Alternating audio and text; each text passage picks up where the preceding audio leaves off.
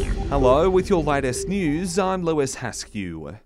A bronze statue of the first women elected to federal parliament is being unveiled here in Canberra this morning as part of International Women's Day today.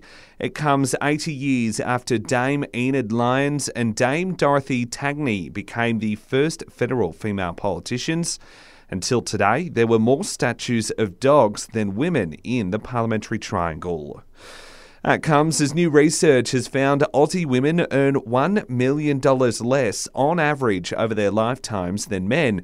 The study, released for International Women's Day, also reveals women retire with more than $130,000 less in superannuation. It's led to growing calls for more paid parental leave for both parents and for super to be paid during the leave periods.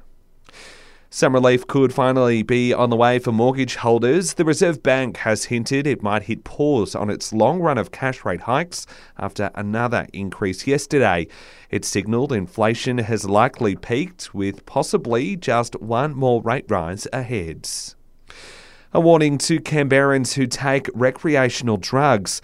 Cantest, the drug testing trial in the city, has found a sample of ketamine circulating in the region, which contains a dangerous ingredient called 3-HOPCP. It takes longer to wear off and can increase feelings of aggression or agitation.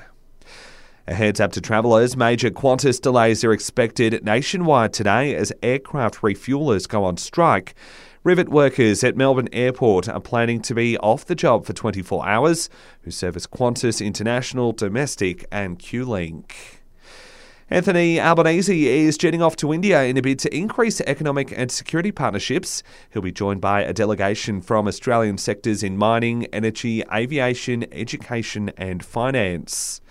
And Canberra's largest charity drive kicks off today with 100 charities taking part in a bid to raise $1 million. It's all part of Canberra Giving Day, which will last 48 hours, with the total amount raised announced on Canberra Day this Monday.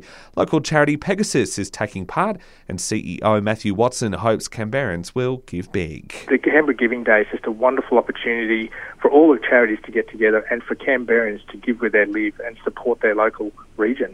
And that's the very latest in news. We'll have another update for you right here later this morning.